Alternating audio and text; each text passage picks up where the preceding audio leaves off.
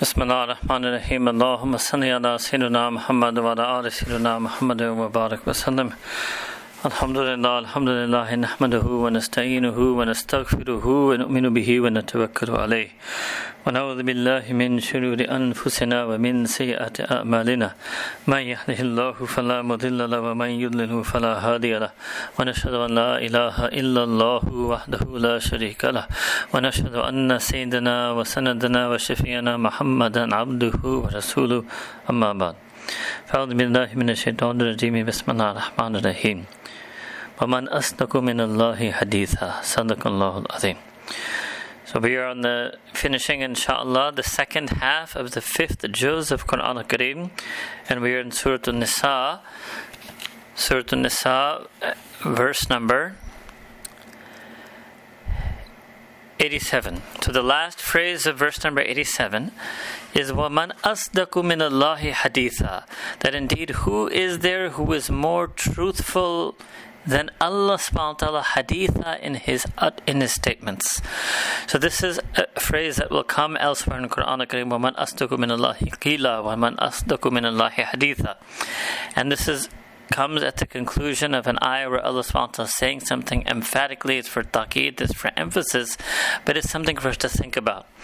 And I also feel that if sometimes somebody has any doubts or they're not fully 100% in certain conviction about the meaning of a verse or the import of the verse or the interpretation of the verse or the understanding of the verse or the hidayah guidance in the verse or the understanding of the verse, they can recite this وَمَنْ أَصْدَقُ مِنَ اللَّهِ حَدِيثًا and reflect on this. That Allah subhanahu wa ta'ala is the most true being, the being of utter truth, Al-Haq, the only being who is truly, absolutely, eternally, pre-eternally real and manifest and evident. And Kalamullah is the greatest truth that could possibly exist. I don't think we fully appreciate and understand the level of truth in Quran al Kareem. It is the definition of truth. It is absolute truth, pure, pristine, immaculate, unshakable, unalterable truth. And if there's something that me and you maybe don't understand or we can't, you know, reconcile it with some aspect of modernity or postmodern secular liberalism or whatever, then that's a flaw in our own mind. And that's okay because there are many truths that me and you may not understand. There are many scientific truths that are beyond my understanding. How it is that I can speak right now and across the world within one second somebody can hear that. That's a scientific reality. I cannot claim to understand how exactly that happens. So we should also, un- what I'm trying to explain here is that the truth, capital T truth, is something that transcends human rationality. And that is why Allah subhanahu wa ta'ala sent the truth in wahi, in revelation, in kitab, in scripture, in Quran al Kareem. And obviously Allah subhanahu wa ta'ala uniquely is able to do that because He is the one and only God. He is the only one who is Al Alim uh, and who, is, who possesses all knowledge, and Al Hakim possesses all wisdom. All right. Verses 88 onward, and there are going to be a lot of verses uh, now talking about this incident. So I will talk about it very briefly, and that is the Hijrah. So all of you would know about this famous incident uh, that when the Sahaba Ikram radiallahu ta'ala anhum ajmain and Sayyidina Rasulullah sallallahu alayhi wasallam migrated from Makkah Makarma to Medina Manawara. Now, there were some people also at that time even in the late Meccan period and certainly throughout the Medinan period, who Allah subhanahu wa ta'ala Himself, again in His absolute knowledge and His absolute truth, right? Remember again, وَمَنْ أَصْدَقُ مِنَ اللَّهِ حَدِيثًا So it's as much related to as what's coming before it, but it's actually a very important introduction to what's coming after it. And that's in that sense I'm using, uh, I'm trying to explain it to you today. So there were people called by Allah subhanahu wa ta'ala, who is the ultimate true being in the Quran, which is the ultimate work of truth, munafiqun, that they're hypocrites. Now, in when this word comes in Quran al Kareem, it's not referring to what me and you might say in English, oh that person's hypocritical, they practice they don't practice what they preach, they say what they don't do. No, no, it's referring to something much more intense here. It's talking about nifaq fil iman means that they claim and profess and outwardly adopt and posture as if they're believers, but deep inside their heart, in their ruh, they're disbelievers. Now you must understand also that the Quranic understanding of kufr, the original disbelievers, meant those, and you may have heard me translate it this way before in the series, those who denied the truth and chose to disbelieve, denied the truth, knowing it to be the truth, but yet chose to disbelieve it in any way. That's the reality of Abu Lahab and Abu Jahl, and not all but the overwhelming majority of quote unquote kuffar at the time of Sayyidina Rasulullah sallallahu alayhi wa wasallam. So the hypocrite is one level even worse that they know the Prophet sallallahu to truly be the true prophet of Allah subhanahu wa ta'ala. They know that Allah ta'ala truly does exist. They know that Quran al-Kareem tr- is the true revelation and kalam of Allah ta'ala, but they choose to deny it and disbelieve it in any way. However, when they deny it and disbelieve it, they decide for worldly gain, for worldly reasons, not for akhirah, not for Allah Ta'ala, not for religion, not for spirituality, for worldly reasons to adopt and posture as believers. Alright? Now, the reason I said all this is a very subtle thing. The munafiqun in the Quran are not atheists. The munafiqun in the Quran, they know that Allah Ta'ala is true. They know Quran is true. They know the Prophet is true. So I keep repeating this. But they choose to deny that truth. And what is the form of the denial? They choose not to believe in it. They choose not to submit it. So by believe, I'm not talking about epistemologically acknowledging existence or truth. They do that. By believe, it means they don't submit. They don't take Iman. They don't adopt Islam. They don't do Taslim. But even worse than that, they pose as believers for certain worldly gains. So, what happened was that when Sayyidina, and the second thing I'll also tell you is that the Sahaba Kiram did not know definitively who these munafiqun were. Alright. Now when Sayyidina Rasulullah sallallahu alayhi wasallam and the Sahaba Ikram migrated from Makkah Mukarramah to Medina Munawwara, there were some people who approached the Prophet sallallahu alayhi wasallam and they asked that we want to return to Makkah Mukarramah. Some of them said we want to. They gave different reasons. Some of them said, "Oh, we left some things behind. We want to collect them." Some of them said we need to return there because we're not able to earn a livelihood here, and we had our tijara, our trade, our commerce there, so we're going there for our livelihood. All right. Now, when they made this request, the true believers, the companions of the Prophet wasallam, were unsure, and they were divided basically in two opinions. One opinion was that no, they are believers, but maybe they have a legitimate reason of going, or maybe they're finding it difficult here. And the second opinion was that no, these are those munafiqun. These must be those munafiqun Allah has been telling us about in Quran Kareem. These are the fakes. These are the imposters. So the Sahaba Karam generally, in the lifetime of the Prophet wasallam, had a difference of opinion about how to view those people. All right. Now, interestingly, Sayyidina Rasulullah sallallahu alayhi wasallam himself did not resolve this difference of opinion. Many ulama feel that the Prophet knew but for whatever reason, he chose not to resolve it. And so we can just speculate. One may be that he was Rahmatul Alameen, he was so merciful, so tender, so kind, so loving, so compassionate.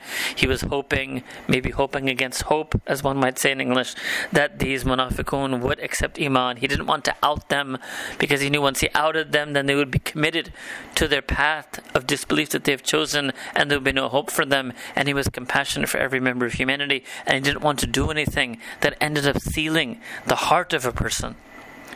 But because the Sahaba Kiram now started at this moment, so in Makkah Mukarramah, Allah did not out them. After the Hijrah, and then they themselves came and they said they wanted to go back. So, in these passages, Surah An-Nisa, verses 88 and onward, if you will, Allah subhanahu wa ta'ala is going to out them. All right, and Allah Ta'ala will make it clear that they are they are munafiqun. All right, uh, they, they are who again the people who wanted to go back to Makkah Mukarramah after uh, reaching Medina Munawwara. Some ulama are of the position that not only does this these verses in this passage cover the group of people that I just described to you, it also covers another group of people, and those were the ones who remained in Makkah Mukarramah initially, and, and, and never made that initial hijrah, and never even migrated to Medina Munawwara in the first place. So the reality is that there were some who remained in Makkah Mukarramah for that reason, and but there were some who genuinely uh, remained in Makkah Mukarramah because they were too elderly or sick or ill to make the hijrah. Okay? But from that group who, after making the hijrah, wanted to return, the entirety of them is held to be from the munafiqun. All right. Now, what? Now, beyond that, I'm, I'm not going to talk more about the passages, uh, but I'm going to pluck out certain general, universal teachings from these ayat. So in verse 88, Allah subhanahu wa ta'ala says something. So the second part of the verse. أتريدون أن تهد أعوذ بالله من الشيطان الرجيم بسم الله الرحمن الرحيم أتريدون أن تهدوا من أضل الله That to all of you believers wish that you all will be able to give hidayah and guide those people, such a person, man adallallahu, that Allah Ta'ala has let them go astray. وَمَن يُضْلِلِ اللَّهُ فَلَن تَجِدَ لَهُ سَبِيلًا No, and know that every such person, any such person, whom Allah subhanahu wa ta'ala lets them go astray, then never ever will you be able to find for them a sabil, a way and a path, yani a way and path of guidance. Alright? So now me and you won't always know this. But sometimes, even now, there are very few people like this, but they will do something of their own testimony, their own words, their own actions will definitively establish that they have chosen to deny the truth and disbelieve in it, even though they know it to be true. So, for a person like that, it's not possible to guide them when Allah subhanahu wa ta'ala let them go astray. So, what does it mean? That we are responsible in the same way that Sayyidina Rasulullah sallallahu alayhi wa was responsible was for initial dawah, an initial invitation to deliver the message, to clarify the message, to be living models and exemplars of the true virtues and character of Deen of Islam. And beyond that, ultimately, Allah Ta'ala knows best who has chosen to accept the truth and who will choose to deny it. All right. Then in verse 90, uh, there's also uh, what, what comes later than in, the, in, these passages in Surah Nisa is some more ahkam or rulings about warfare, right? And I, I, I had done this once in Surah Baqarah and told you that I will not talk about it again. But again, I will pluck out certain things from these ayat that are of particular interest or universal application. So there's one group in verse 90 in the middle who Allah ta'ala says in Quran that you should not fight them you should not fight them. Who? So the first is those who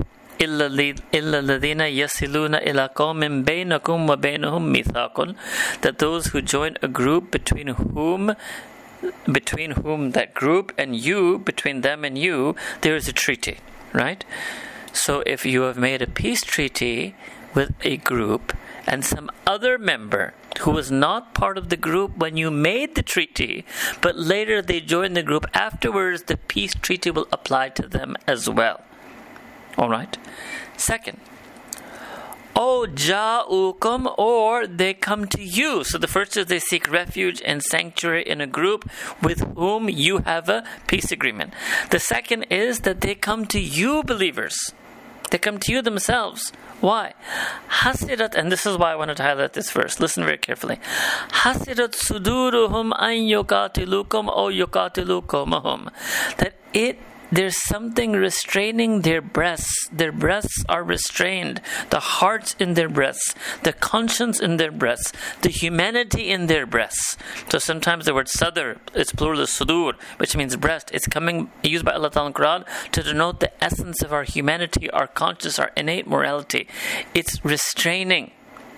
Their hearts are restraining them from what?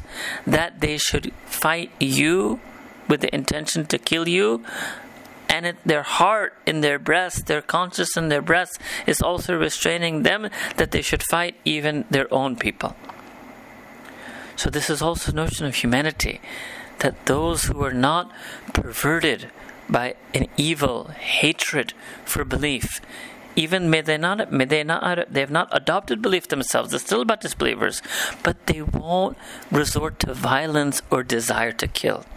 Now this also makes it clear this is why i'm highlighting this that this makes it clear that all the verses in quran about engaging in battle with the disbelievers is about those disbelievers whose conscience is such that it has so much hostility to belief and the people of Iman that they wish to kill them.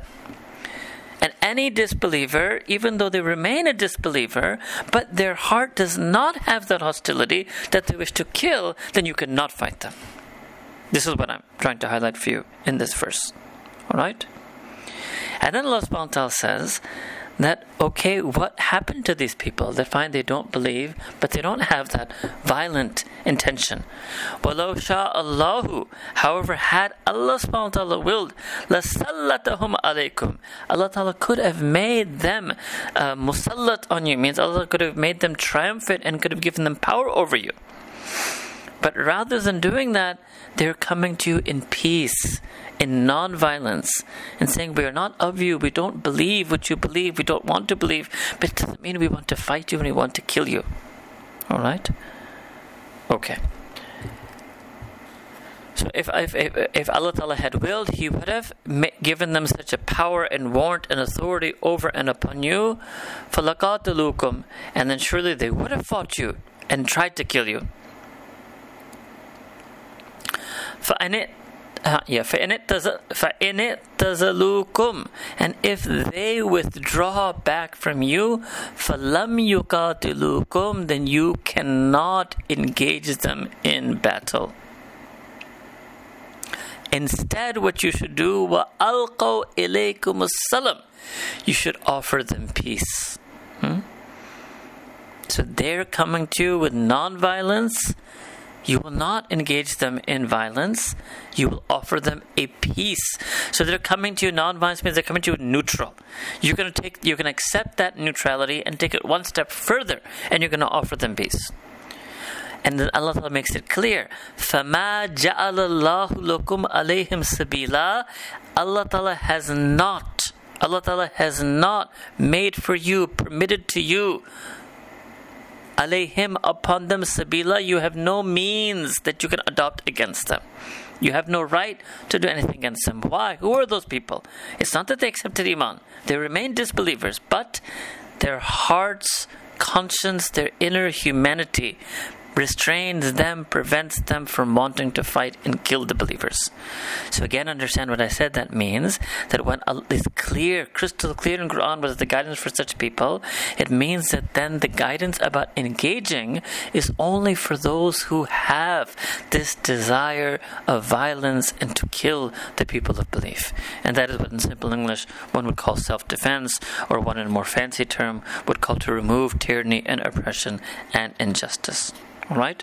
So these this was the major thing I wanted to highlight for you, and then you know all the way up till uh, you know there different uh, verses. I mean different ahkam teachings, legal rulings up to verse ninety nine. Okay, on verse one hundred, back again to the concept of hijrah.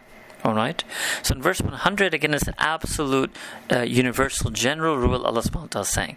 First and foremost, obviously true, yes, historically about the migration of Sahaba Ikram radiallahu ta'ala ajmain from Makkah Makkah to Medina Manara, but in a more broad sense that I will explain. Verse 100, Surah An-Nisa, Surah 4, verse 100. وَمَنْ يُهَاجِرْ فِي سَبِيلِ اللَّهِ يَجِدْ فِي الْأَرْضِ مُرَاغَمًا كَثِيرًا وَسَعًا and whomsoever migrates in the path of Allah Ta'ala, seeking the pleasure of Allah Ta'ala for the sake of deen, any and every such person will find fil ardi on earth muragaman kathiran wasa'a. They will find many, many places of refuge, places where they can settle, places where they can relocate, wasa, and they will find a lot of abundance in provision and sustenance. I mean, that will come from Allah subhanahu wa ta'ala. It will come from Allah subhanahu wa ta'ala.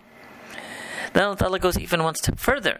وَمَا يَخْرُجْ مِن بَيْتِهِ And whomsoever leaves their home, muhajiran, migrating, ilallahi wa rasuli, for the sake, literally means to Allah Ta'ala and to the Prophet Sallallahu Alaihi Wasallam, for the sake of Allah Ta'ala and the path of the Prophet Sallallahu Alaihi Wasallam, ثُمَّ يُدْرِكُ الْمَوْتُ And then while they're in the act of migrating, death overtakes them, and they die. فَقَدْ وَقَعَ أَجْرُهُ عَلَى اللَّهِ Still, the reward reward of having completed the migration and relocating and resettled will entirely be due upon them. Uh, on, will be due to them upon Allah subhanahu wa ta'ala. وَكَانَ اللَّهُ غَفُورٌ And indeed Allah ta'ala is ever and always all forgiving and all merciful, loving, compassionate. Alright. Now there are different concepts of hijrah. So one was this initial hijrah.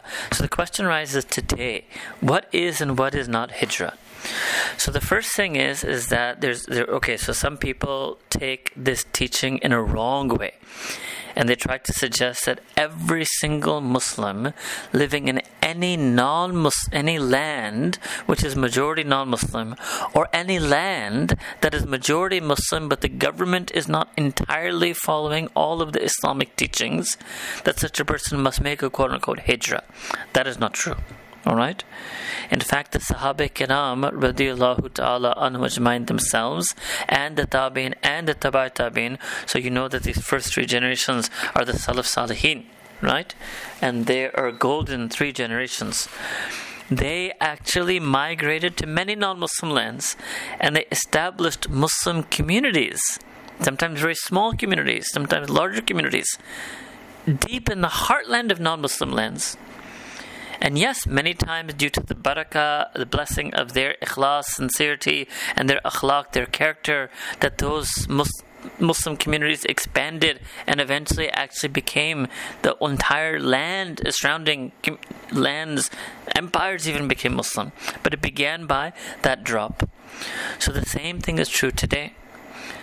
However, on the other hand, if a person is living in any place in the world, whether it's a Muslim country, non Muslim country, and they feel that there's something in their immediate society, culture, neighborhood, surrounding context, environment, which is harmful to their iman, which is threatening their iman, then yes, it is considered better for them than to migrate to a place where they can live more comfortably and easily on their iman.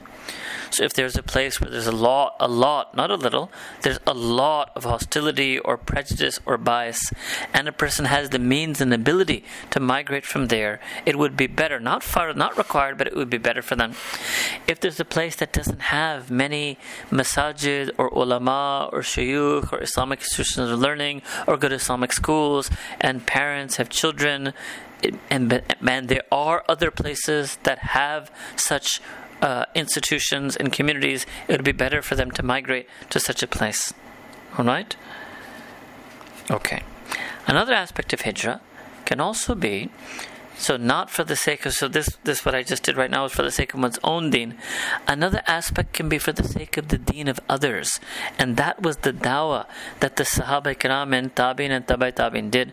Otherwise, why in the world would anybody leave Makkah Mukarramah, Medina Manawara, Quds Sharif, Dimashq, Baghdad, Kufa, Basra, right? These wonderful, wonderful Islamic metropolises and go live deep, like I told you, in the heartlands of the non Muslims. They did this for the sake of dawah. Okay, so that's another type of hijrah to move to a place like I know some very noble uh, men and women, alim and alimas from South Africa, who migrated to Venezuela and some of these Central American, Latin American countries for the sake of dawah. Otherwise, in their own home, their communities were much, much stronger Islamically, but they migrated for the sake of dawah. So that has to be done with a lot of care, istikhara, to discuss with others, to be in the guidance of ulama and to make sure that you're strong enough to do that, to be in constant contact, maybe to do that for a limited period, maybe not necessarily to do that for one's whole life, but that is also a type of migration. All right, and there, there, can be others, but this was enough of an example. Okay, verse 103. Verse 103. So in verse 1, 101, 102, and 102, there's a lot of uh, a very technical description of how to pray, how you must continue to pray the fard salah, and how to do so when engaged with those who are people of violence uh, and those people who have intention to murder. When you're engaged with them on the battlefield, how you will, how you must continue to pray your salah. In verse 103, Allah subhanahu wa ta'ala mentions at that time, but also generally a principle, what? فَإِذَا كَذَيْتُمُ الصَّلَاةَ When you completed, finished, offered your salah, your prayer, فَاذْكُرُوا اللَّهَ قِيَامًا وَقُعُودًا وَعَلَى جُنُوبِكُمْ That you must continue to remember Allah ta'ala always when standing, when sitting, and lying on your sides. And if you remember, we did this verse earlier.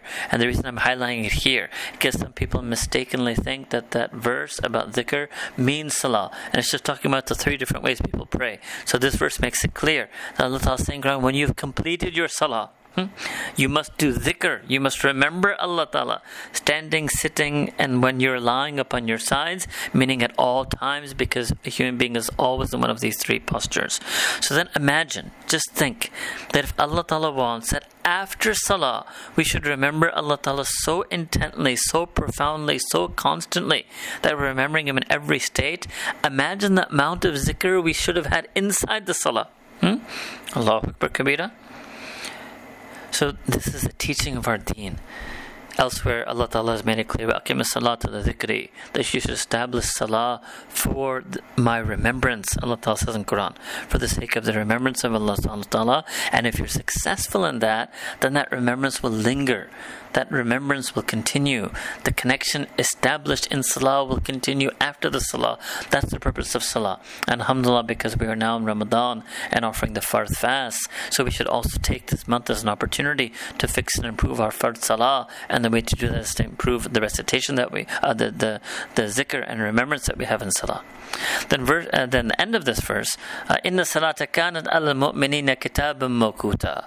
That indeed the salah has been prescribed upon the believers, mokuta, from waqt, at fixed, specific times.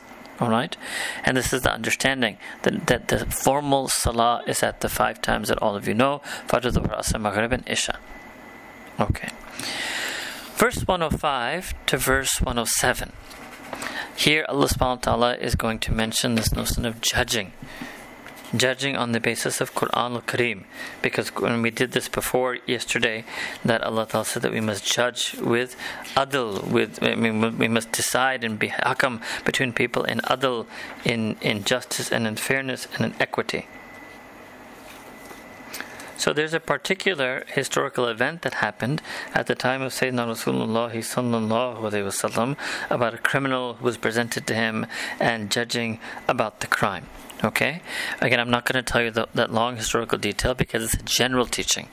General teaching. Inna anzalna ilayka al-kitaba bil.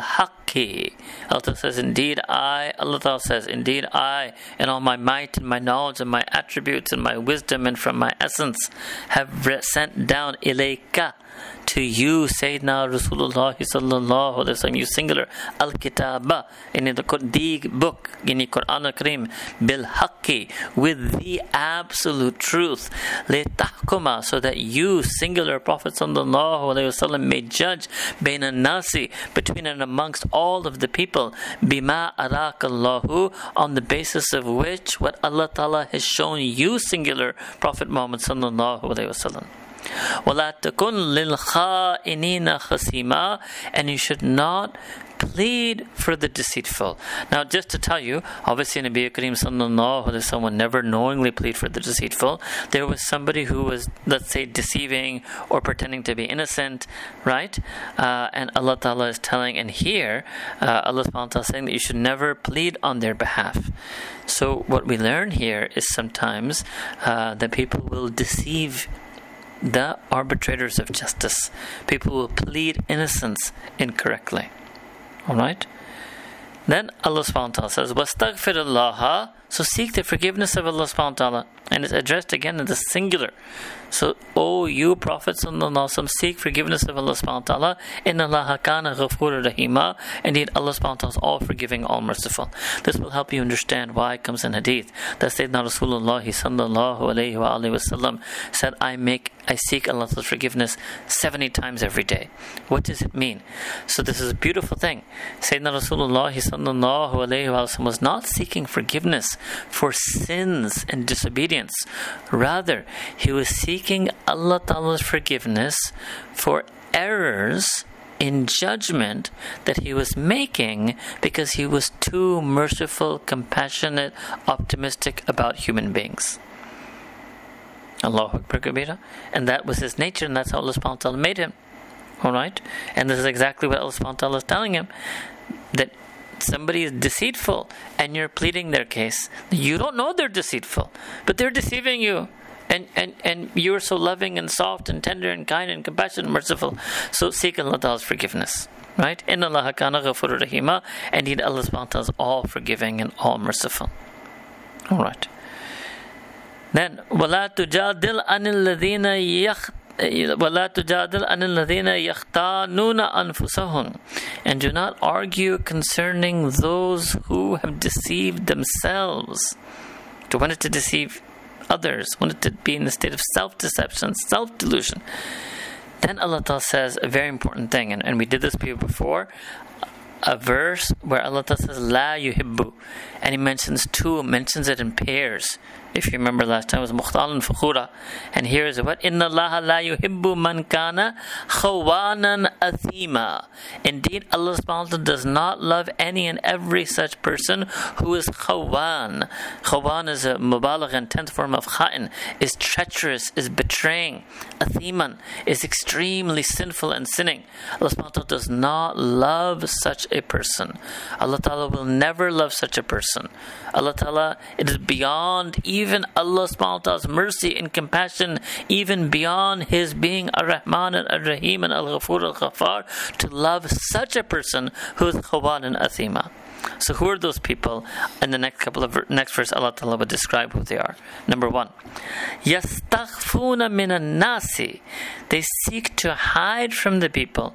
Wala yastaghfuna min Allah, but they cannot hide from Allah Subhanahu wa Taala. They cannot hide from Allah subhanahu wa ta'ala. So what does it mean? Right? This is, a notion of a uh, deception. Right? This is a notion of the deception, the self deception to deceive others, but they can't deceive Allah subhanahu wa ta'ala. They seek to hide their reality from others, but they cannot hide from Allah subhanahu wa ta'ala. They try to plot secretly, right? Their crimes when they're hidden from others, but they can't hide. They're plotting secretly from Allah subhanahu wa ta'ala. Alright? Second, min Allah wa huwa ma'ahum and Allah subhanahu wa ta'ala is with them.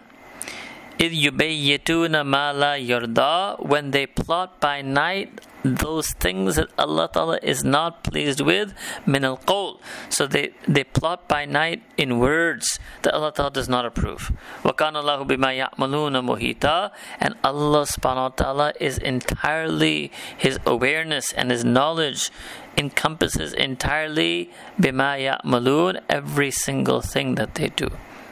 Alright? Athiman means extremely sinful. So extremely treacherous, extremely deceptive, extremely betraying, and extremely sinful.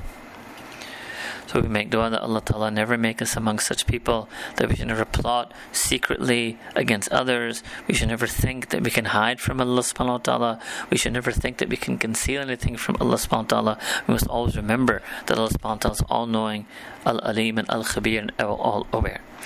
Okay, in verses 110 to 112, Allah subhanahu wa ta'ala talk about sinning and repenting from sin. وَمَنْ يَعْمَلْ سُوءًا أَوْ يَظْلِمْ نَفْسَهُ ثُمَّ يَسْتَغْفِرِ اللَّهَ يَجِدِ اللَّهَ غَفُورٌ رَحِيمًا And whomsoever perpetrates and commits an evil deed, or in any way wrongs themselves through some act of transgression or oppression, thumma, but then thereafter, yastaghfirullah seeks the forgiveness of Allah subhanahu wa ta'ala, Yajid Allah, surely they will find and know that Allah subhanahu wa ta'ala is Ghafur Rahima, He's all forgiving and all merciful. Alhamdulillah. So all we have to do is seek Allah subhanahu wa ta'ala's forgiveness and immediately what will happen is we will find the reality that Allah Ta'ala is the being who is all forgiving, all merciful, loving, and compassionate. وَمَنْ يَكْسِبْ إِثْمًا And anybody who commits an, a sin and thereby earns its foulness and its punishment, فَإِنَّمَا يَكْسِبُهُ عَلَى نَفْسِ Then they have only earned that sin to the detriment of their own self. وَكَانَ اللَّهُ عَلِيمًا حَكِيمًا And indeed, Allah subhanahu is all-knowing and all-wise. It means that the sins that we do are only stains and harm for ourselves, and it's our own self-interest that we should ask Allah subhanahu forgiveness. Then, وَمَن يَكْسِبْ and that person who earns through their active commission khati'atan, some fault, or ithman, or a sin, thumma yarmi bihi, bari'an. But then after that, it, yarmi literally means to throw it, to cast it, bihi bari'an on an innocent. It means they do a sin and they blame an innocent person. So they cast the blame or they cast that, throw that sin upon someone who is bari, who is actually absolved and innocent and pure from it. So a completely innocent person. فَقَدْ احْتَمَلَ بُهْتَانًا وَإِثْمًا مُبِينًا Then surely that person has taken on a burden. احتمل has taken a hamal, has taken on a burden upon themselves of what? Of a buhtan, that they falsely slandered someone and they have done an ithma mubina, a very clear and manifest sin. So this is the verse in Quran al-Karim uh, which prohibits uh, in very strong words that we should never ever blame others for things that they haven't done. We should never attribute sin to those or accuse people of sin, sins that they are innocent of. Alright. 115 Allah subhanahu wa ta'ala 115 Allah ta'ala mentions another general teaching وَمَنْ يُشَاقِقِ الرَّسُولَ ومن يشاقق الرسول من بعد ما تبين له الهدى and whosoever opposes you know, engages in opposition to the Prophet Muhammad sallallahu alaihi wasallam after after matabayna lahul huda after hidayah was made clear to them. So again, remember, people they know the truth, they they they choose to oppose it anyway. وَيَتَّبِعْ غَيْرَ سَبِيلِ الْمُؤْمِنِينَ And when they choose to oppose the Prophet ﷺ, even though they've been given hidayah, what do they do? They follow a path other than the path of the believers. نُوَلِّهِ مَا تَوَلَّى وَنُسْلِهِ جَهَنَّمْ We will turn that person towards whatever they're turning to. So they're turning away from the path of believers. Allah says we will further turn them towards the direction that they have adopted of misguidance. And then we will drag them and burn them in the fire of Jahannam, wasa'at masira, and indeed how evil and terrible is the fire of Jahannam as a destination. I wanted to highlight one very important term in this verse that only comes from my memory in this one place in Quran al-Karim, al-Mu'mineen, the path of the believers. And so you have, okay, the Quran, the Sunnah, and there's another term being used by Allah subhanahu wa ta'ala in Quran the way of the believers. Alright? So this is where the Sunni ulama came up with this doctrine of Ahlul Sunnah wal Jama'ah. That we are people who follow the Quran and we follow the Sunnah and we follow the Jama'ah. What is the Jama'ah? It's the mu'mineen, the way of the believers. So there's something there special that when all the believers do something. So, for example, Alhamdulillah, from the time of Sahaba Kiram, radiallahu ta'ala an majmain, all the way up till today, every single year in Ramadan, from the time of Sayyidina Umar, radiallahu ta'ala until today, every single year, Salatul Taraweeh has been prayed in Makkah Mukarramah in front of the Kaaba and in Masjid Nabawi Medina Munawwara with 20 rakats. So when you have some continuity of amal like that, some amal that spans centuries and has been practiced by ulama from different ethnicities, races, legal, theoretical schools. That would be something that would be called Sabil Mu'mineen, the way of the Mu'mineen. Alright? More broadly, what it means is the way of the Mu'mineen is nothing else other than Deen of Islam. And so our deen is a deen of a collective. This is why in the very beginning Surah Fatiha, when we were making dua Allah Ta'ala, we made dua that Ya Allah guide us, ihdina, ihdina sirat mustaqim. Oh Allah Ta'ala guide all of us to sirat mustaqim. It's not a go your alone deen.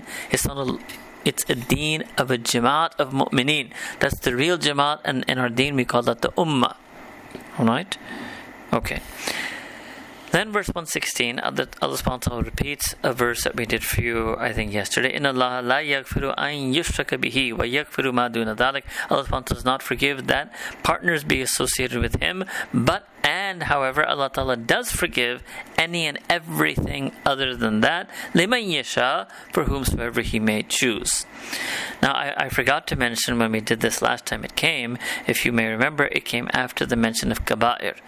And so Allah Ta'ala said that that person is ijtinab from kabair, who stays away from kabair, then Allah Ta'ala will do yukaffir anhum sayyat, and Allah Ta'ala will weigh for them all of their other evil deeds.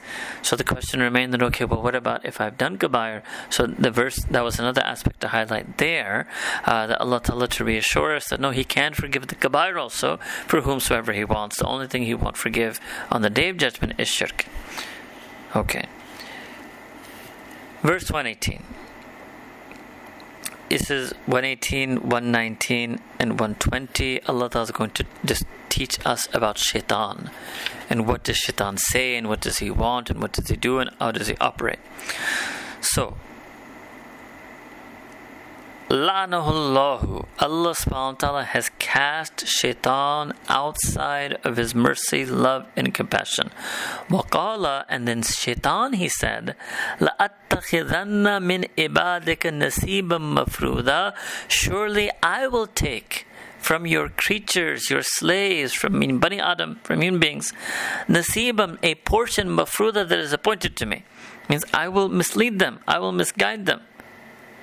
Then Shaitan said, Walla udhillannahum, and I will surely, certainly lead them astray. Walla udhillannahum, and I will surely, certainly mislead them and cause them to go astray. Walla and then I will arise wishes and desires and dreams in them. Wala amurannahum, and then I will command them, and I will order them, such that فَلَا يُبَتِّكُنَّ أَذَانَ الْأَنْعَامِ Literally it means that they will cut off the ears of the cattle. Then, وَلَا آمُرَنَّهُمْ And surely, certainly I will command them. What? فَلَيُغَيِّرُنَّ خَلْقَ اللَّهِ That they will try to change the creation of Allah subhanahu wa ta'ala. Alright, so here Allah subhanahu wa ta'ala is describing what shaitan will do. So first thing, shaitan is outside, cast outside of the mercy of Allah subhanahu wa ta'ala. This is something I had explained earlier on in this series. What did shaitan do? What's the first way he led people astray? Is he led them astray to do shirk. Link it to what came before. What's the one thing Allah's not going to forgive? Shirk. What's the then obviously what does shaitan want to lead people into? Shirk. It's shaitan who taught humanity this concept of idol worship or worshipping fire, worshipping statues, any and every form of polytheism, any and every form of idolatry, any and every form of paganism that has existed in the entire history of humanity was um, taught by shaitan to those historical communities or individuals in humanity to lead them astray. For one reason only, because they were Bani Adam.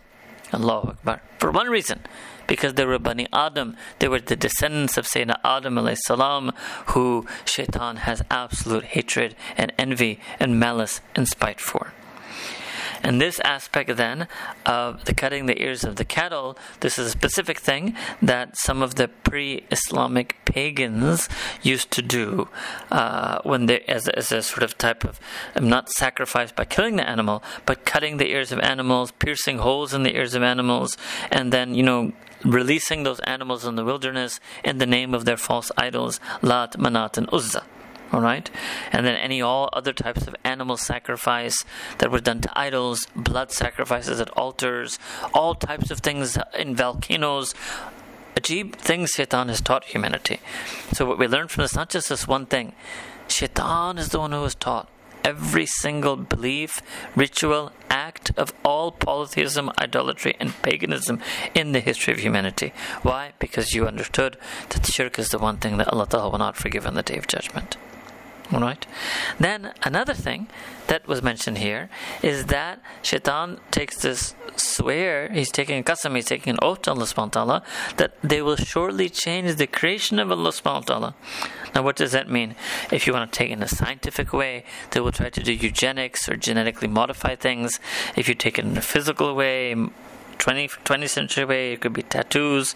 It could be, you know, changing the natural order of creation, changing gender norms, changing the concept of what is marriage. So many things in natural law, natural creation, the way Allah Ta'ala has naturally created humanity, the way humanity has historically understood what it means to be human.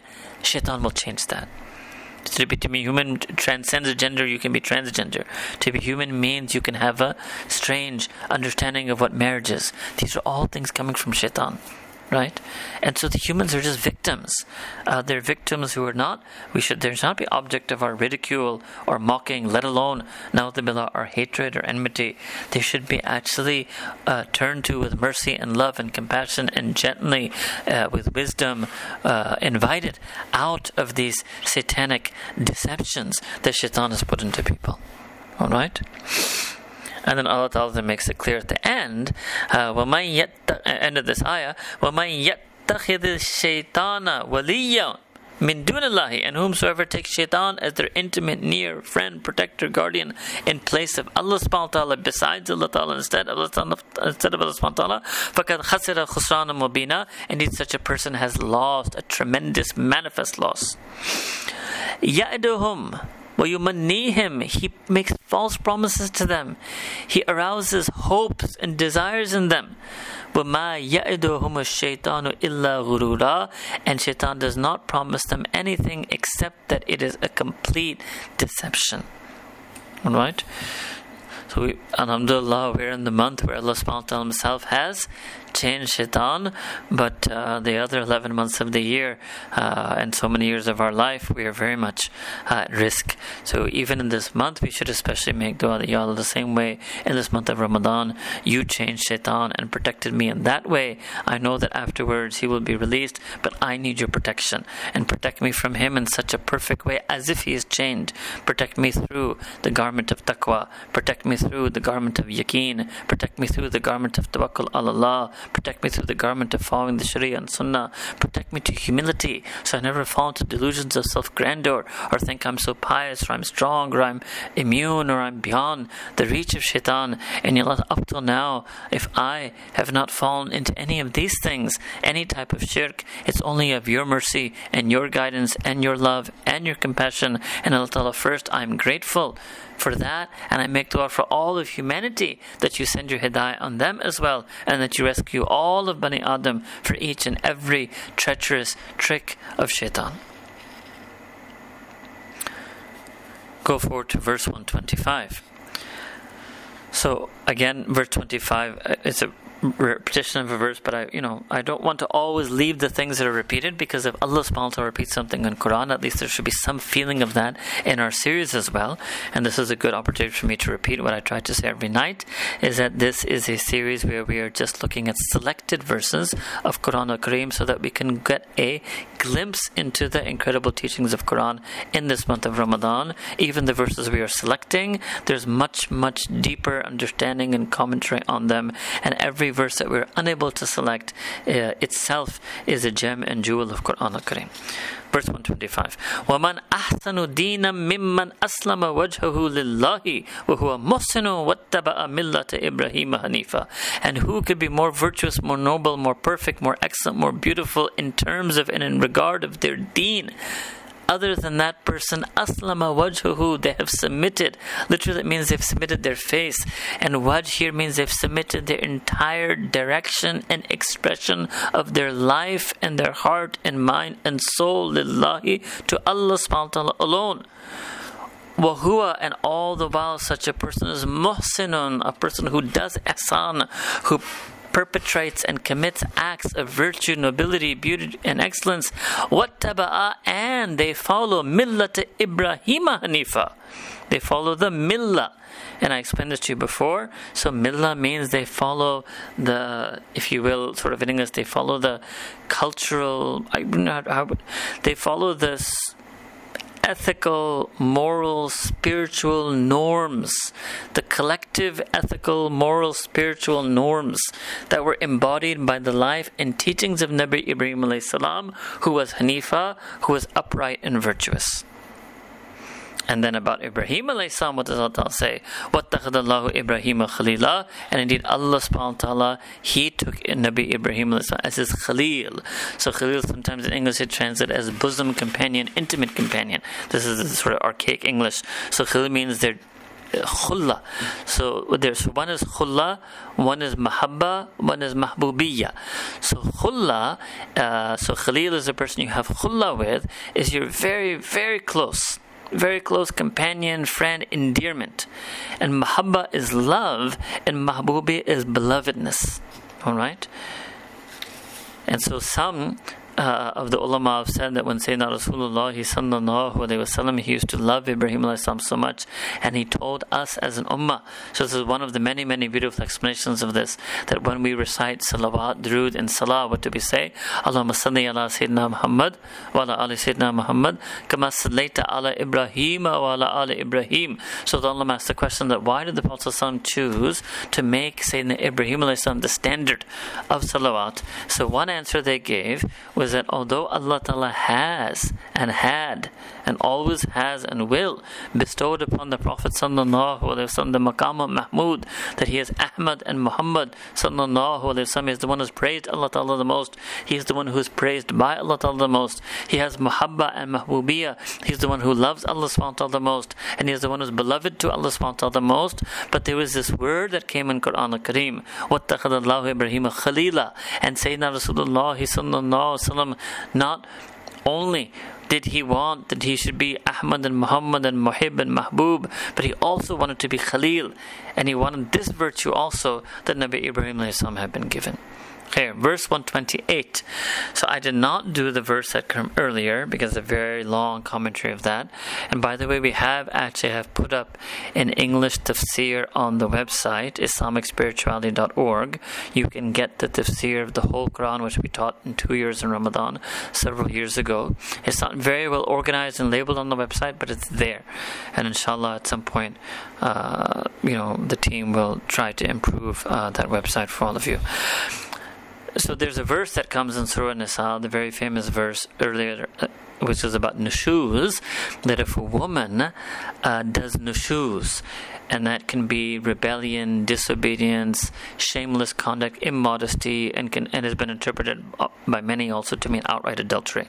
So, what should the process be if a woman does nushuz? Many times, people they just look at that verse and they don't look at this verse. So, this verse I'm going to do for you. Surah An-Nisa, Surah 4, 128. A man can also do nushuz.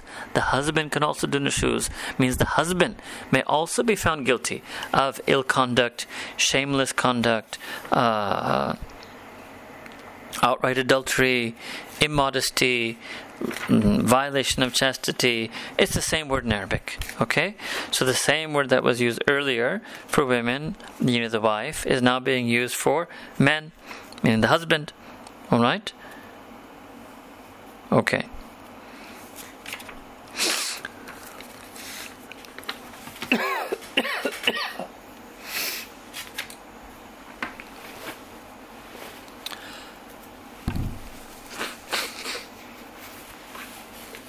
One minute.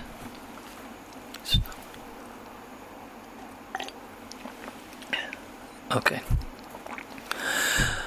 وإن امرأة خافت من بعلها نشوزا and if a woman fears from the part of her husband that on behalf of the husband that the husband may commit nushuz and I've explained that oh i'radan or she's worried that her husband will abandon her desert her turn away from her فلا جناح عليهما then there is no uh, you know, literally means there's no sin, there's no harm on both of them.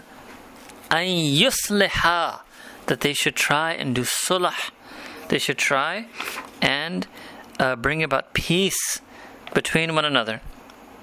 They should try to reconcile between one another.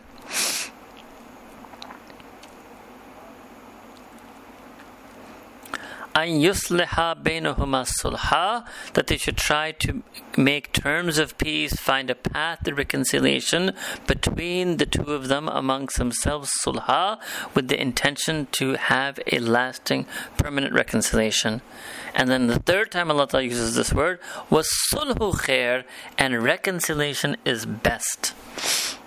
Reconciliation is best. This itself is a very famous, just two, three word phrase of Quran. Wasulhu khair, wasulhu khair. So anytime it is for any relationship, any relationship.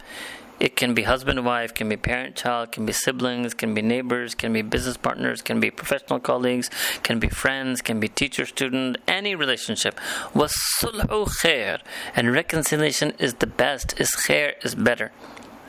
وأحضرت الأنفس الشح However, what happens is that shuh, avarice, greed, draws souls. Hmm? It literally means it will make itself present in the mind of the person. Means obviously this is an obstacle to that reconciliation. But Allah subhanahu wa ta'ala says, but in tosinu, however, if you do virtuous, adopt virtuous behavior, create acts of beauty and nobility, وَتَتَّقُوا And you fear Allah subhanahu wa ta'ala by being conscious of Him and His might and majesty.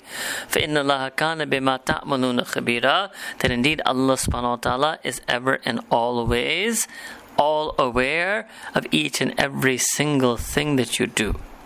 Alright? So this is the verse in Quran Kareem Allah is mentioning, and, and, and I didn't do the earlier one, but the longer process mentioned, the earlier one is for the same reason is sulh.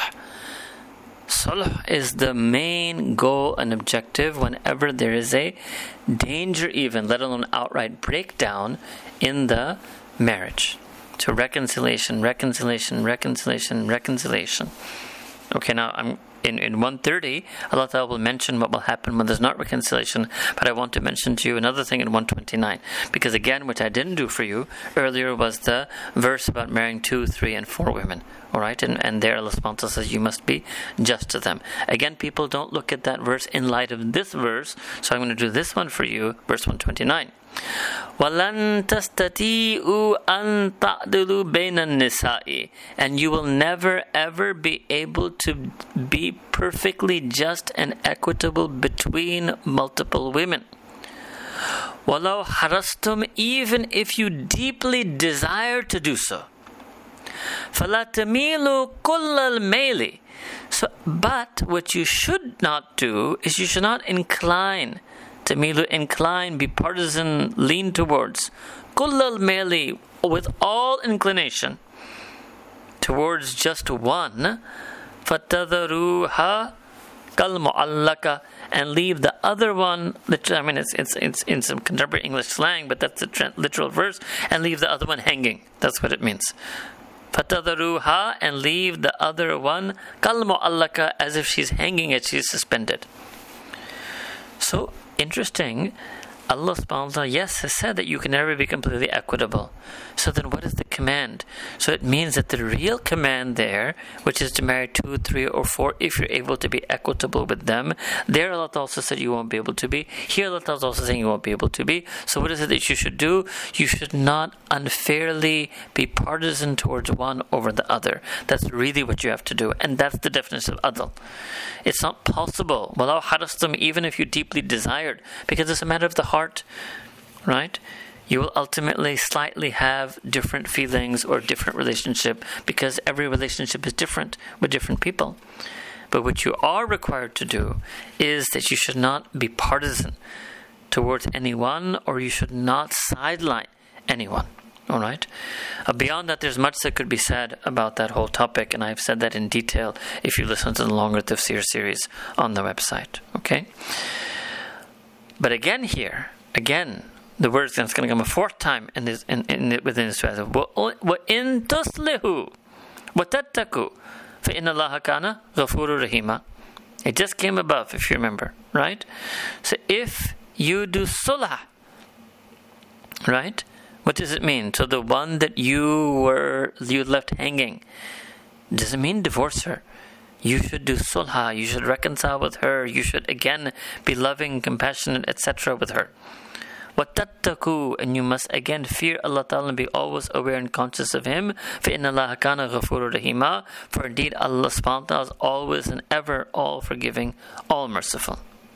Alright. Then finally, in this immediate case, but generally as well. In the immediate preceding two cases, one was that the person was more inclined, extremely inclined to one, and was leaving one hanging. That was 129 and 128. In the woman's wife's case, that the husband has done, nushuz ill conduct was going to so in both of these above cases, and generally in marriage, and if the two separate, which is again not, this is the opposite of sulh. They don't reconcile, they separate. Means a divorce. Yugnillahu kullam min sa'atihi. Allah subhanahu wa ta'ala will enrich each of the two of them from the abundance and expanse and breadth of his own risk. وَكَانَ اللَّهُ وَاسِعًا hakima. Indeed, Allah subhanahu wa ta'ala's wisdom is all encompassing. This is very important also that if they end up if they can't do the salah for whatever reason, number one, so yugnillahu, yugni literally comes from ghani, to be rich, and yugni, for those of you who remember, it's baba ifal, so Allah Ta'ala will make rich, He will enrich, He will make each of them independent. So some take this to mean, obviously in its first literal meaning, which is financial independence financial independence. Second is that Allah will make them emotionally independent from one another emotionally independent from his own wus'a, from the breadth of his all encompassing wisdom. All right, now obviously there may be time, it may take time for that to happen, but a person should read this verse if Allah Ta'ala may Allah Ta'ala protect and preserve everyone's marriage, all those who are married in the Ummah. But if it comes to the separation, this is the verse that should be recited and reflected and pondered upon, and one should make dua to Allah Ta'ala that Ya Allah, you said in Quran that you would grant me this enrichment physically, uh, materially, in terms of wealth, but also emotionally, in terms of my heart, spiritually, because the greatest rich that, richness that I would want. Uh, and I'll tell them this is what I hope uh, and yearn from you. All right. But like I said, it may take some time. All right. Now, uh, verse 133, a totally different topic. Allah subhanahu wa ta'ala says in Quran al-Kareem, إِن يَشَأْ يُذْهِبْكُمْ أَيُّهَا النَّاسُ that if Allah Ta'ala wills, He can eliminate you. He can remove you from earth. He can take you away. Ayyuhannas, O all people. And وَيَأْتِ بِآخَرِينَ And Allah Ta'ala can bring others. Allah Ta'ala can bring others. وَكَانَ اللَّهُ عَلَى ذَلِكَ قَدِيرًا And indeed Allah subhanahu wa ta'ala is ever and always all powerful and all capable to do precisely that. Allah ذَلِكَ To do precisely that in over such a matter. So nothing is difficult for Allah subhanahu wa ta'ala, and every person should consider it an honor and a grace and a gift from Allah subhanahu wa ta'ala that He gave us Iman and made us this community of believers. Now, strictly speaking, uh, it does not mean that Allah Ta'ala can eliminate the entire ummah of Sayyidina Rasulullah sallallahu and bring another ummah because we are the last ummah. But other, Allah Ta'ala can't eliminate any segment of that ummah, any class of that ummah, any group of that ummah. It can be a whole group of ulama, can be a group of ordinary people, can be a whole type of civilization, whether Persian or Turkic or South Asian or African. It can be anything, any collectivity It can also be any single individual. Allah Ta'ala can remove a single individual, can refer to a single act. Allah Ta'ala may remove a single individual from a single effort of dawah or single service or khidmah of deen and bring someone else in their place. No one is irreplaceable. No one is insubstitutable. No one is perfect. No one is pure. No one is pristine. The only thing that is perfect and pure and pristine and everlasting and irreplaceable is the deen itself. No one, the Ahl Deen, not the greatest alim, not the greatest wali, not the greatest sheikh, not the greatest abid, not the greatest relief worker, not the greatest humanitarian. None of us are irreplaceable. And if any of us are doing anything for deen, it is only to the favor and grace of Allah subhanahu wa ta'ala. And on the flip side, if any one of us is neglecting deen, if we're not valuing deen, if we're belittling deen, then Allah Ta'ala can bring someone else in our place who would be honor and great be grateful for the deen. If there's any netma, bounty, blessing, whether it's health or a roof overhead or safety from war that Allah has blessed us with, and we're not honoring that, He's given us safety from war, a bed to sleep in, an air conditioner, and still we don't make a fajr, Allah can take away those bounties and blessings from us. Allah can take us away from the world. All right? So, this is for us to subjugate ourselves more and more and submit more and more to Allah subhanahu wa ta'ala.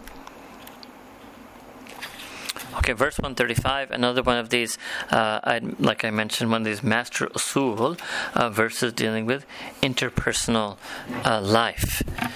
Ya ayyuhalladhina amanu, oh you have adopted iman kunu kawamina bil qisti, that you should be the custodians of justice, the bearers of justice, the ones who established or established upon and establish justice. Shuhada lillahi, as witnesses to Allah subhanahu wa ta'ala. Walau ala anfusakum, even if you must bear testimony against your own selves, you must confess. Awal walidaini, even if you must confess and testify against your own parents. Wal aqrabin, or if you must confess and uh, you must not you must testify against your parents, or you must, or even if you have to testify against your close relatives. Allahu Akbar. So, this is a master ruling that justice demands that you must not be partisan, you must not be biased, you should not have prejudice, you should not be should have any favoritism, whether it's for yourself or for your parents or even your close and family members. So, this is an intense level of justice, right? Uh, then Allah subhanahu wa ta'ala mentions his own aspect of justice here.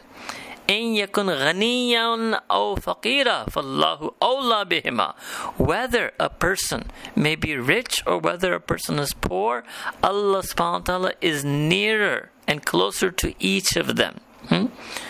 so means Allah ta'ala is not partisan between the rich and the poor Allah subhanahu wa ta'ala is equally near and close and loving and, and as endeared of both the rich and the poor hmm?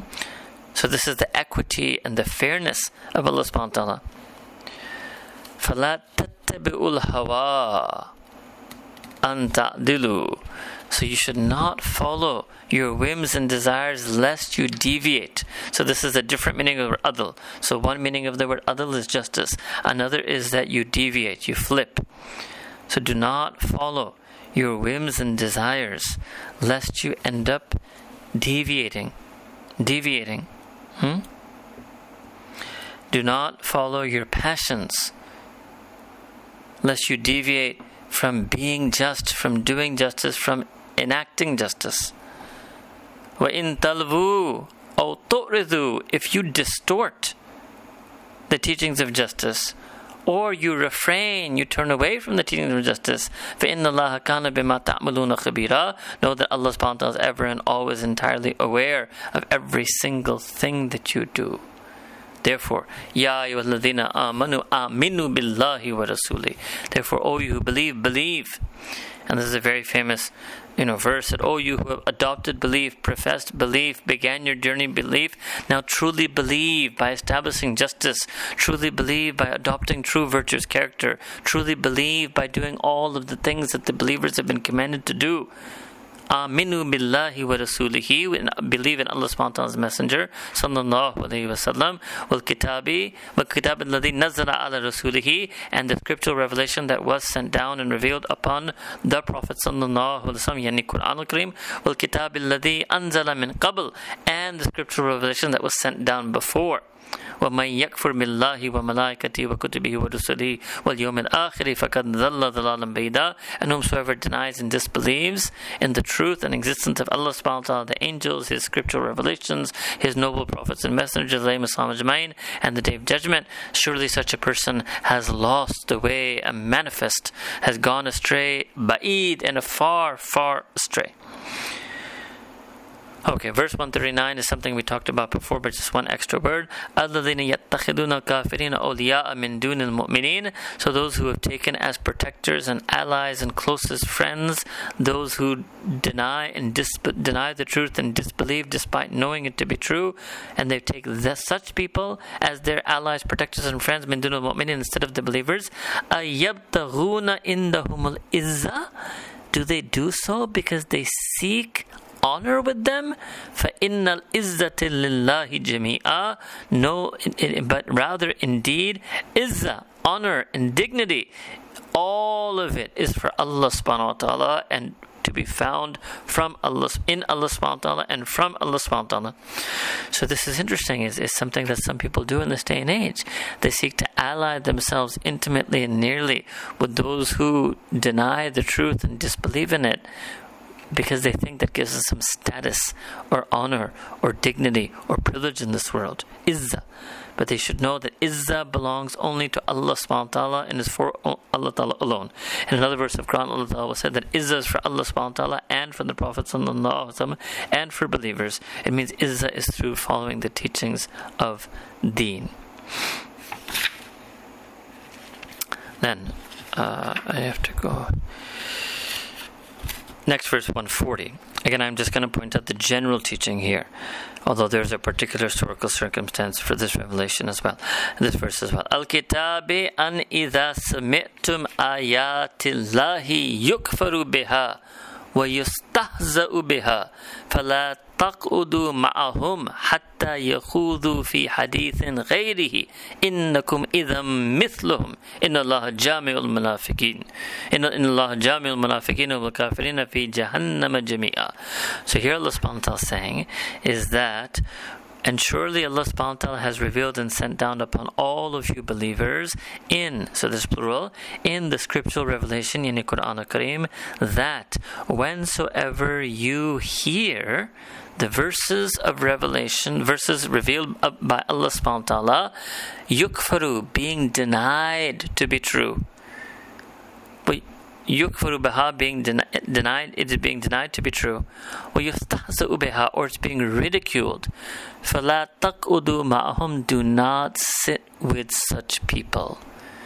Don't sit with people who reject openly the truth, who ridicule Quran, who ridicule Deen, mock the Deen, ridicule anything mentioned in Quran al-Kareem, ridicule or deny the Sunnah of Nabi Kareem sallallahu alaihi wasallam, whether they do it out of a you know a very anti-religious form of secularism, whether they do it out of some you know, perverted, demented uh, hostility towards faith and all matters of belief, do not sit with them. فَلَا تَقْعُدُوا مَعَهُمْ until hatta until unless yahudu fi hadithin ghayrihi until they engage in some other conversation. So that's also interesting. Don't leave them entirely. Don't sit with them while they do this until they engage in some other conversation. So university student and you sit down and you have three friends and you're having coffee and they start ridiculing religion, mocking God, you can't sit with them. You cannot falat takudu ma'ahum. You cannot sit with them. But yes, uh, when they change their speech and they're just talking to you, let's say about the accounting exam, you can sit with them. Why? Because if you sit with them while they talk like this, innakum idam mithluhum, indeed then you will be like them. They're mithal. Because remember, ghiba is true of ghiba and it's true of this as well, that if you listen to it, it's as if you said it, right? So the one doing the backbiting it should be in theory worse because they're the one who's saying it. But if you listen to it passively, you're as bad as if you said it. So this is what Al is saying about this as well: mocking, rejecting, denying. Number one, yukfaru biha, and number two, mocking and ridiculing, yustahzahu biha. All right. So this is something we should be very careful of in this day and age, especially those of us who may have to interact professionally or academically with such people.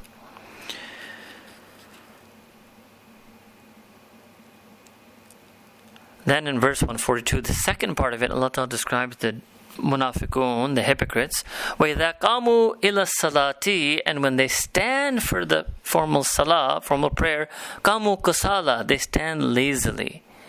Yura'una nasa, they're basically standing so that people will gaze upon them and see them that they're present and standing.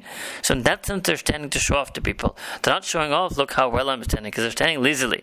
They're just standing there to be seen by people that they, yes, they showed up and were present in the formal salah. وَلَا يَذْكُرُ وَلَا يَذْكُرُونَ اللَّهَ إِلَّا قَلِيلًا And they don't remember Allah Ta'ala except a little bit. So that's what I told you.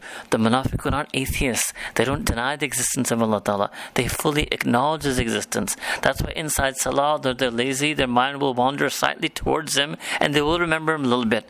And many of the ulama have mentioned what are the two attributes mentioned of the munafiqun. Remember, the munafiqun are in the lowest, that's coming in 145, that they're in the lowest lowest level of Jahannam.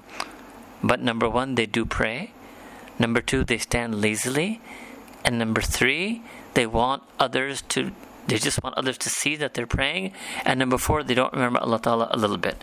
We should be very scared because a lot of this applies to us all the time. If we're praying just so that our kids see us praying, or praying just so our parents see us praying, or we're going to the masjid because of what people think he's an alim, shaykh, doesn't even come for Fajr Salah. Hmm? So if we go for that reason, we are yura'un nas. If we stand in salah lazily, sloppily, we don't have proper qiyam, proper ruku, we don't stand with khushu, qanitin, we don't stand with the awe and remembrance of Allah Ta'ala, this applies to us. And if our mind is wandering in salah and we're thinking about all types of things other than Allah Ta'ala, or we're blanked out, or the best of us at the best of times say, yeah, I remember Allah Ta'ala a little bit in one rak'ah and one salah, oh, وَلَا يَذْكُرُونَ اللَّهَ إِلَّا قَلِيلًا Allahu Akbar. So, what's happened to us that the state of our salah not just resembles, is exactly identical word for word in to the salah that Allah Ta'ala described in the Quran of the Munafiqun. So again, Alhamdulillah, we're in the month of Ramadan, and while we're in the state of Fard fasting, there perhaps may be very few. Fard Hajj also would be a good time to work on this Fard Salah. So let's start here. What should people? What should I work on? These are the things. Don't stand lazily. Don't pray so that others think you pray. And don't remember Allah Ta'ala only a little bit. Hmm? Start with these three things that Allah Ta'ala has mentioned here in Quran al-Karim and then their nature now of what's in their heart. Why are they remembering Allah Ta'ala a little bit? Right? Because I told you they do believe in the existence of Allah subhanahu wa ta'ala. Slightly. They even have a little bit of an yearning to Him. مُذَبْذَبِينَ بَيْنَ ذَلِكَ La ilaha ula'i wa la ilaha ula. So they're wavering between this. Neither are they fully inclined towards these, means the believers, nor are they fully inclined towards those, means the unbelievers. Hmm? وَمَنْ يُضْلِلْ فَلَنْ تَجِدَ لَهُ سَبِيلًا And that person who Allah Ta'ala lets go astray, they will never ever will you find for them a way back to the path of guidance. Right? And verse 145, إِنَّ الْمُنَافِقِينَ فِي الدَّرْكِ الْأَسْفَلِ مِنَ النَّارِ Indeed, the hypocrites are in the lowest depths of the fire of Jahannam. وَلَنْ تَجِدَ لَهُمْ نَصِيرًا And you will never ever find a nasir for them. Any person who will help them out of that fire. Okay, so very strong stuff, right, about the munafiqun. And I did some stuff with you earlier. There were some verses I skipped as well. But after all of the mention of the munafiqun generally, thus far, and then specifically in 145, maybe one of the strongest things that Allah Ta'ala said about the munafiqun, that would be in the lowest depths of the fire of Jahannam, then what does Allah Ta'ala say? Amazingly, illa, except. All of them will be in the lowest level of the fire of Jahannam, will have no nasir except alladhina tabu, except those who make tawbah. Hmm? This is the power of tawbah. the power of Tawbah can be enough to earn the salvation and attract the relenting mercy and forgiveness of Allah Ta'ala for the lowest human being who is the munafiq. So then me and you should make tawbah in Ramadan. Hmm? Tabu wa aslahu. So number one, they make tawbah. They leave all of those sins and they never repeat them. Number two, wa aslahu. And they rectify matters. They correct themselves. They do islah. Means they bring themselves on to the path of amal salih. They bring themselves on to the path of virtue and piety and righteous, upright behavior, character, action, deeds. And number three, wa wa'tasamu billahi and now they hold fast to Allah subhanahu wa ta'ala. They go deep in deen. They become passionate on deen. They learn deen. They practice deen. They attach themselves to deen. They turn to Allah ta'ala. They're holding to Allah subhanahu wa ta'ala. Always thinking about Allah ta'ala. Making dua to Allah subhanahu wa ta'ala. And then they adopt ikhlas. They're sincere in their deen. What does that mean? Lillahi. That they adopt deen only and only purely, exclusively for the sake of the pleasure of Allah subhanahu wa ta'ala, out of love for Allah subhanahu wa ta'ala, out of fear of Allah subhanahu wa ta'ala. For ulaika mal mu'minin, those who were previously, what munafiqun in darkin, fit darkin asfali min nar, in the lowest depths and pits and abyss of Jahannam. Now, after having done the tawbah and the islah and the ihtisam billah and the ikhlas of their deen for Allah subhanahu wa ta'ala, these four things, now who are they? For ulaika mal mu'mineen. Now they will be with the believers. وَسَوْفَ يُؤْتِ اللَّهُ الْمُؤْمِنِينَ أَجْرًا أَذِيمًا Now that they have entered the ranks of the believers, they will be with the believers in Jannah, and means, and then surely soon Allah will bestow upon the believers أَجْرًا أَذِيمًا a tremendous reward. Indeed, مَا يَفْعَلُ مَا يَفْعَلُ اللَّهُ بِعَذَابِكُم What would Allah Ta'ala do? What does Allah Ta'ala get? Why would Allah Ta'ala what will Allah do by punishing you? In shakartum, if you are grateful and appreciative to Him, wa amantum, and you accept iman.